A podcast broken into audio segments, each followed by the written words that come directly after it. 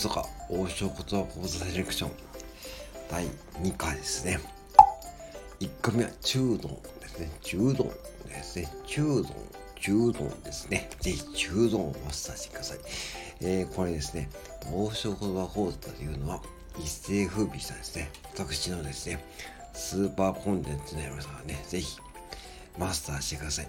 今日は2回目ですね。はい。これ思うんですよ。まあ、これはちょっとマニアックかな。エンザーキー。はい。エンザーキーですね。エンザーキーと何かという、わかりますか？多分、皆さんもね、絶対知ってると思うんですが、エンザーキー。これ、鶏の唐揚げですね。鶏の唐揚げのことエンザーギーと申します。はい。では、早速、発音練習しましょうね。はい。エンザーギエンザーギエンザーギはい。じゃあ次、ちょっと早くいきますよ。エンザーギエンザーギエンザーギエンザーギはい。じゃあちょっとね、これも王将の店員さんが、ね、実際現場でね、言っているような感じですね。それでやってみましょう。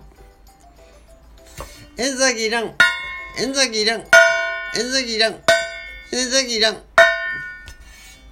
はい。では次はですね、えー、1個目の中丼。中丼と踏みましたらですね、実際にこの応用編ですね、ちょっとやってみましょう。じゃあ、早速、王将のね、店員さんに行きますね。皆さんぜひついてきてください。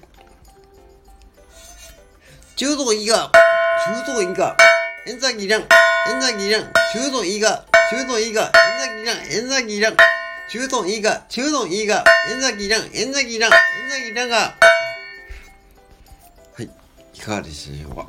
このようにですね、ここまで言えるようになるとですね、ですね。まあ普通に王将でもね、働けますし、えー、王将に行った時に、ぜひね、あの、うん、あの、王将の店員さんがですね、えー、あ、これ王将言葉講座で聞いたことあるというふうに、このね、話題のね、えー、広がりにもなるんで、ぜひですね、この年末年始王将に行かれた方はですね、この王将言葉講座をぜひ、ね、マスターしてください。